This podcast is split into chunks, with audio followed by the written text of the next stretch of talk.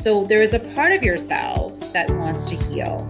And then there's a part of yourself that's really feels safe um, and stuck in anxiety or depression. So people don't understand that, you know, to stay in that space in in, in a way helps you feel safe. There's something about staying there. But it's interesting that there's another part of you that wants to heal. What would it look like, you know, if you're doing like an open chair exercise, gestalt as what this, this sort of philosophy, if your healthy self could have a conversation with your broken self, what would your healthy self say? You're listening to the Recovered Life Show, the show that helps people in recovery live their best recovered lives. And here is your host, Damon Frank. Welcome back to the Recovered Life Show. I am pleased to be joined today by Candace Dale McKenzie, licensed marriage and family therapist. Thanks for joining us today. Absolutely. So good to see you again. Great to see you. And I've been excited about this topic because I wanted to ask you, and I know the listeners want to know why are we so hard on ourselves? You know, with COVID and everything that's going on now, you know, I've noticed it a lot. It's like that self talk that's like, and especially people in recovery can be so critical of themselves. Is, is this an issue that you find with your with your patients? and clients. And what do we do about this, Candace? Well, I like to say being hard on yourself also equates to reintegration anxiety. It is a thing. And it's a thing where we had this horrible pandemic. Everybody was in a state of fear. Our lives felt like they were completely put on hold. And then all of a sudden, okay, we're back up again. Everybody go back to work, right? We notice the traffic, right? In LA, we've noticed that, right? Back to work. Um, maybe not fully back. Some people are doing hybrid um, sort of roles. But what we're finding is, is this fear around I'm not enough. I, you know, put this pause button on my life and now I'm expected to be fully back. I've missed out. I'm not as good as I should be. I'm not as strong in my recovery as I should be. Oh no, the voices are starting to say to use again. Um, we like to say the noise is really turned up. So therapists have been sort of looking at this and calling it reintegration anxiety, which also just means the self critical mind has gone amok.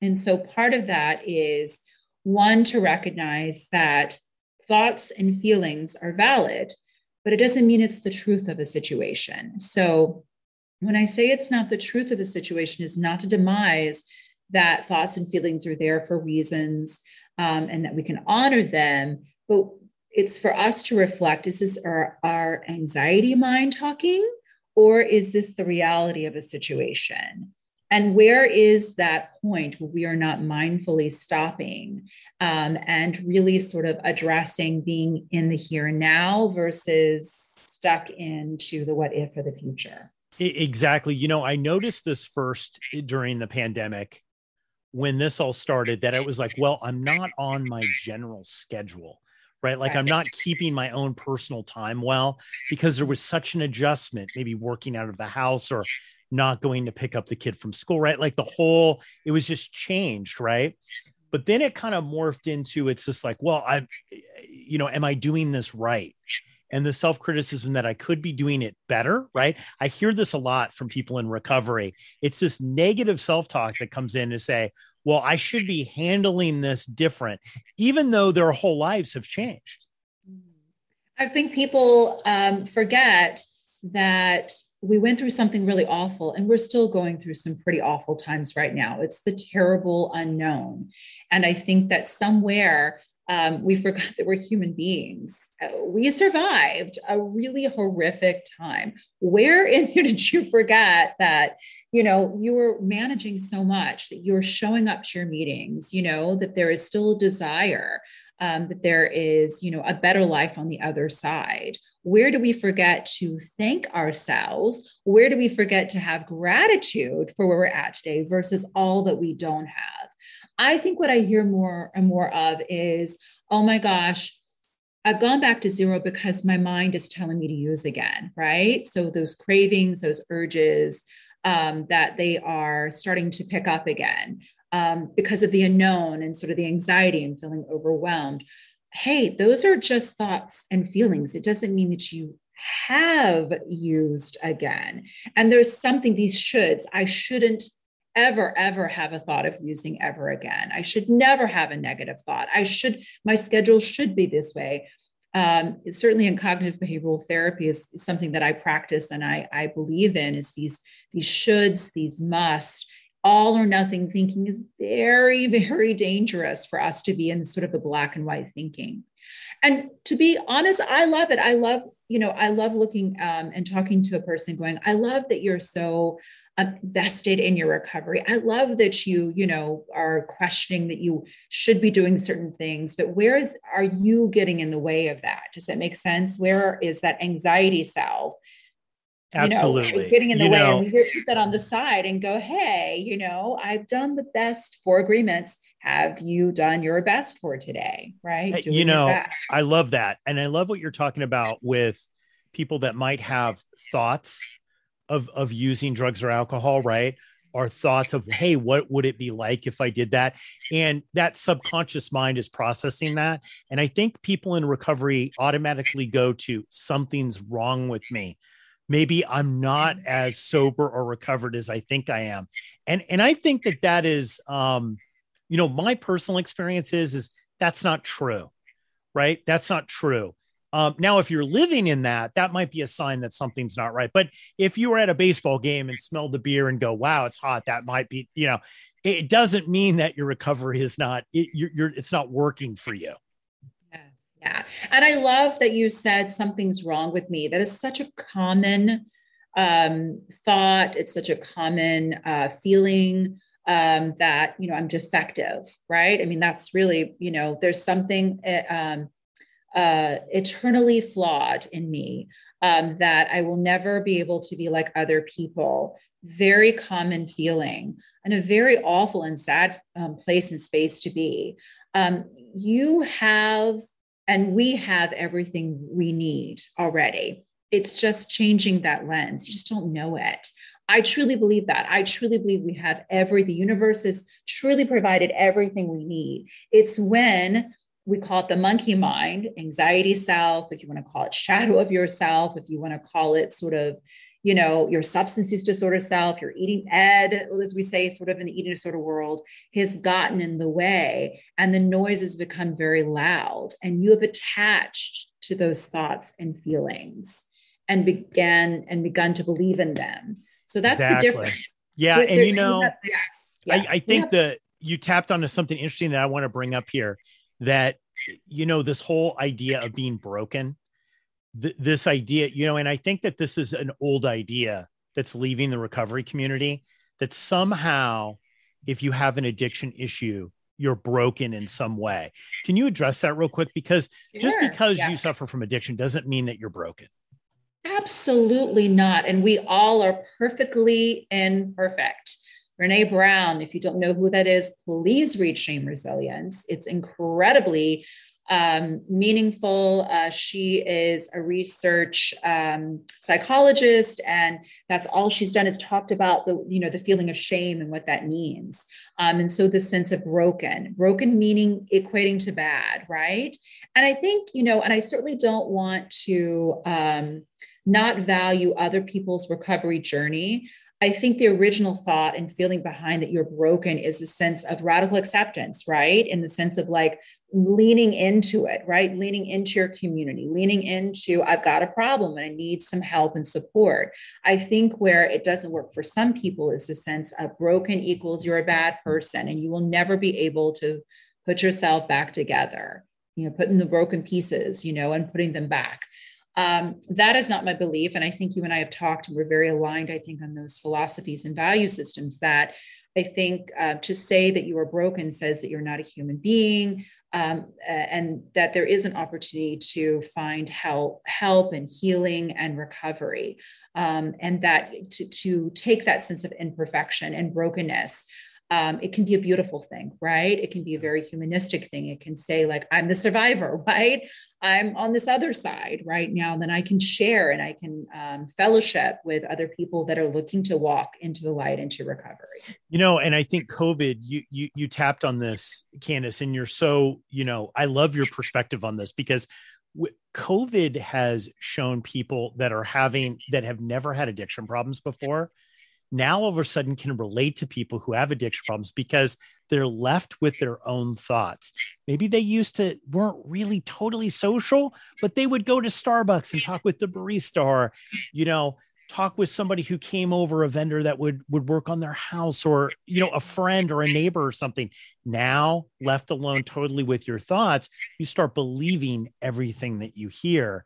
And that's a really dangerous place to be we call it, you know, the thinking man sculpture, you know, the, I like to say the little, as, as I do my pose. Um, and I hope somebody will do a thinking woman sculpture, if you will, too. too. But I, it's, yeah, it's, we call it the monkey mind. It's where, you know, the recognition of alone in your thoughts. And when you isolate and you're alone in your thoughts, um, it can be really scary, right? And so the work really is about recognizing that our minds are doing what they're supposed to do. A healthy brain has 40 to 60,000 thoughts per day. People don't realize this. It's normal to have lots of thoughts running through your mind. If they didn't, you would be in a coma, right? You would be catatonic, right? And so the thought the brain is doing what it's supposed to do. The difference is that when we're alone with it is what we choose to attach to. What do we choose to believe? What do we choose to lean into um, and accept and believe? Or what do we choose to lean into and accept and just be? Because here's the thing many people um, are afraid of some of their thoughts versus what if it just is, right? It doesn't mean is or just to be means that there's an acceptance that you're not going to work hard to your recovery. It just means to be in a state of being, and a state of acceptance. Vastly different, different, right? And I hope that I'm um, sort of, you know, um, translating that appropriate because I think a lot of people get tripped up. They're like, well, that just means I'm just supposed to be and give up and I can just use and do this and just do everything my thoughts. No, the difference is, is that you're living in a land of I'm broken. There's something bad that I'm having these thoughts. They're just thoughts. I love what this. I think you're articulating it very well. And yes. you know, yeah. if people are listening to this right now and identify with this and like, wow, this is me. How, let's call this a shame cycle, right? They're just in this cycle. I could have done better there. They're trapped in their thoughts. They're not interacting with a lot of people. What would be a tip from you that, you know, that you would tell people about how to get out of that cycle of this really bad negative self talk? Absolutely. Um, one is the radical acceptance, the mind and the brain and the body is doing what it's supposed to do. It's supposed to be churning and it's okay to have thoughts. The difference is how you're somatically, emotionally, and spiritually attaching to it. So we call distract skills, right? How do I put some boundaries on my anxiety self and turn the noise down, right? And so getting fully engaged into something else. We talk about this all the time. Show up to a meeting. If it's not in person, you and I just spoke about this, then certainly jump into an online meeting.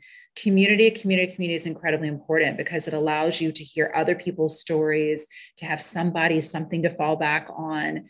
Um, I also like to say, you know, finding what is that toolbox for you, right? Everybody needs a grounding toolbox it's my bag or my box that I go to in my time of need. That does not have to be a spiritual source. That could be something in yourself. Is it nature? Is it a, a mentor? Is it um, is it food? Is it movies? I don't care what that is, but you need to have that, and especially during this very sort of gray, interesting variant time please have that ready for you. And and i think that's the biggest thing is people as a society and as children we were never taught to have a toolbox right? You know that sort of thing that i go to um, because life is so busy. I have so much to do. I have children. I have job. I have this. I have that. Where did we put ourselves last on the list in sort of what we're investing our time? Incredibly important to shift that and to this whole sure idea of self-care to to yes. deneutralize this negative thinking and the spiral that we're in is i think so important you know i remember you know i'm very open about that you know i've been in recovery for several decades and i never honestly when i first went into this pursuit and and and you know went through a 12 step program the idea of self-care really wasn't presented there right like it's not something that people openly talked about they kind of did in some of the aspects of it uh, but not really like hey how am i taking care of my needs so that i emotionally can show up for myself and other people in my life and i think self-care is there are myths and mysticism surrounding that. I think self care gets a bad rap. I think people think of self care as going off for a day to spa or, you know, just going to take a check out. I'm not going to show up for my job or pay my bills or do all the things that, you know, it's important for me to do. Self care is allowing yourself um, to nourish yourself as needed. So it's recognizing I'm on overload. I need to take a step back, right? And that self care can be taking a short break during the day. It can be doing what I call a body scan for the day. Does that make sense? Like getting away from the computer for a hot second on a scale of one to 10, are my shoulders up to my ears? Then maybe I should do some stretching. Do I need to call a friend for self care? Do I need to take a walk around the block? Do I need to say um, no for self care? Boundaries, boundaries, boundaries are a big part of self care as well. And that's what we're talking about sort of the shift, the paradigm shift as, as far as putting ourselves first. I think also the myths and mysticism surrounding self-care is is it's selfish. I think I have a lot of clients and you know working also um, in groups. People think, well, that means I'm a narcissist. I'm being selfish by putting myself first. I've heard other people, you know, they talk about, you know, this all the time. I've got to show up. I've got to do this all of that is wonderful but it's you know you also have to remember that you yourself have to give back too that you're you as an entity does that make sense? Like it's it, it that you would all the self-care you're doing for other people also put that back and investment into yourself. I, I love that. You you just yeah. you know you you just tapped on something there and that that's why you're a great therapist right? Because you you really have the full view and this whole thing, I have to do this, I have to do that. You know, I think one of the things that COVID has really taught me, the whole thing of being in this pandemic was there were a lot of things that I was that were taking a lot of physical and emotional time that I felt I had to do that I didn't have to do at the end of the day. After further introspection and looking at them, I, I really those things weren't making me happy right? And not being happy, I would then start to get the thoughts that, well, I'm just not, I'm just not as high performance as I want to be because I'm a very type A person, right? And I'm around a lot of type A people. So it's like, well, I'm just not as high performance as I used to be, or I want to be, or maybe I can't be at that high performance, right? It's all really ridiculous, honestly, when I sit back and look at, and a lot of those things weren't making me happy and this time has really been it's really been a great time. And i don't know if you've experienced this in your own life and just with with with clients but the whole idea of really looking at our lives and really tossing things out of the boat that don't work for us. I think the time is sad as it has been is um, allowed many people to reinvent themselves right we've had to reinvent ourselves as far as the fact of doing telehealth, right? And not having to do practice in person, being creative, right? Um, look, things that matter, right? We've had maybe possibly people have had past past of COVID.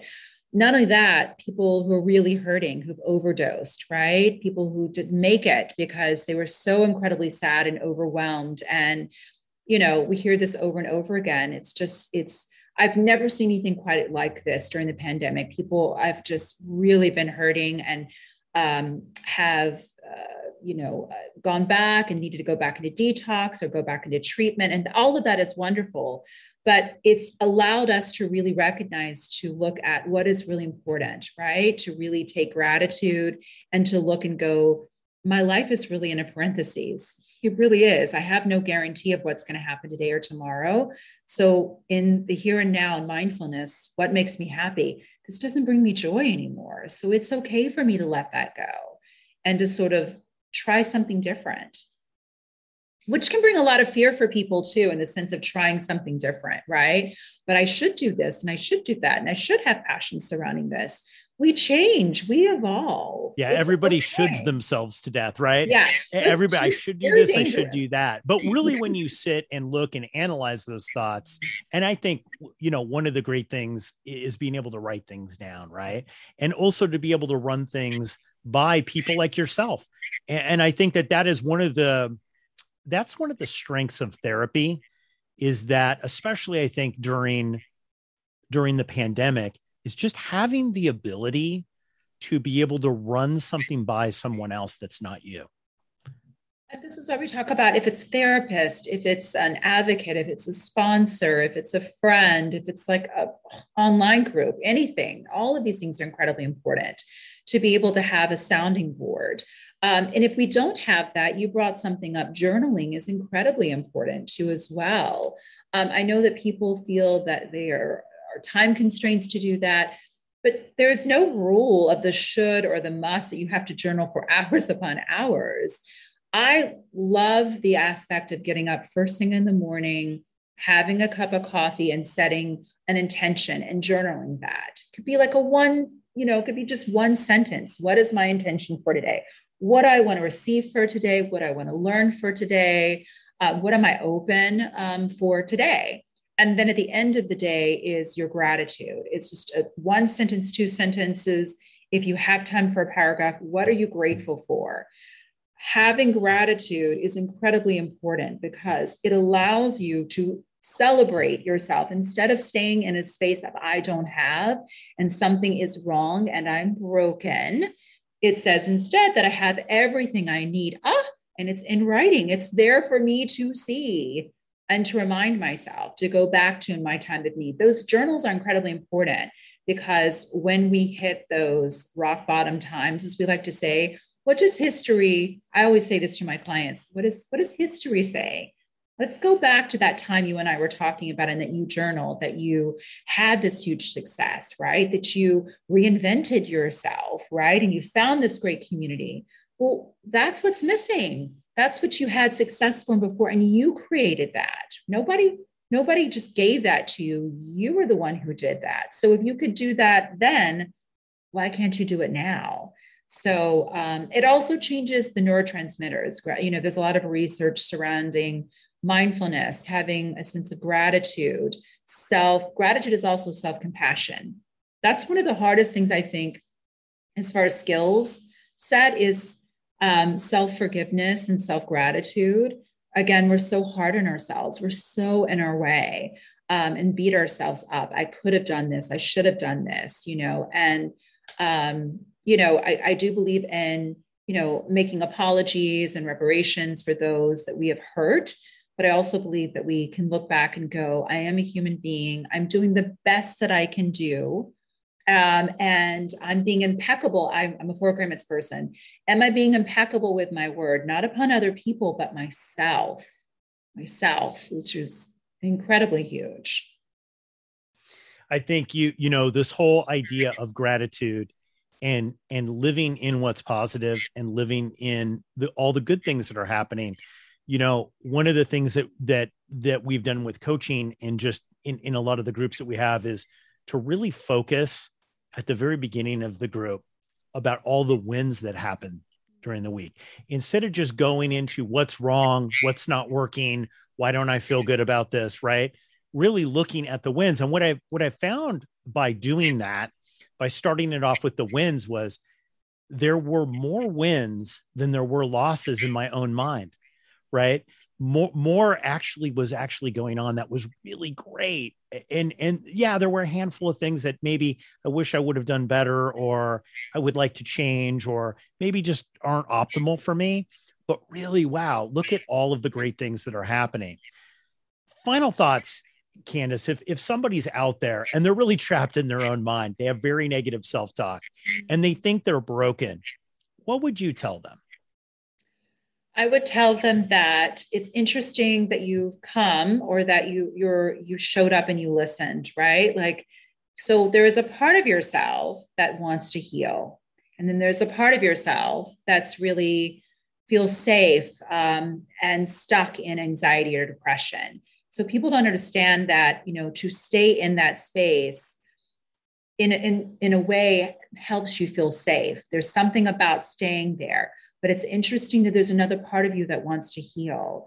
What would it look like you know if you're doing like an open chair exercise gestalt is what is this is sort of philosophy. If your healthy self could have a conversation with your broken self what would your healthy self say? What would your best friend say right to your broken self? It's I interesting. Yeah what advice I, I would you give if the roles were reversed it would be interesting. I, I, would be curious, you know, if your friend was down and out and said they were broken, what would you say? Why could you not say that to yourself? It's so fascinating to me. Words to live by. You know, mm-hmm. what what would your life look like if you didn't believe that you were broken? Right? Like yeah. you know, and and that's very powerful. Candace Dale McKenzie, thank you so much uh, for showing up today on the Recovered Life Show, giving us all of these uh, tips and perspective perspectives, where can they find out more about you and your work as a therapist? Absolutely. You can find me on the lovely web under CandaceDaleMcKenzie.com. Um, and you can reach out there or certainly through uh, through your channels as well. And I'm so grateful that you had me here. Thank you for the lovely work that you do, for the energy that you give to our lovely recovery community. And um, it is, I do believe that there is power in numbers, um, and that the more that we all come around and hold hands in the circle, the healing circle is incredibly important. Um, so thank you for being part of the recovery community. I am extremely grateful to you. Thank you so much, Candace. I'll talk to you soon. Keep the conversation going. Join Recovered Life, a community of like minded people who are looking to live their best recovered lives. Membership is free, and you can apply at recoveredlife.us.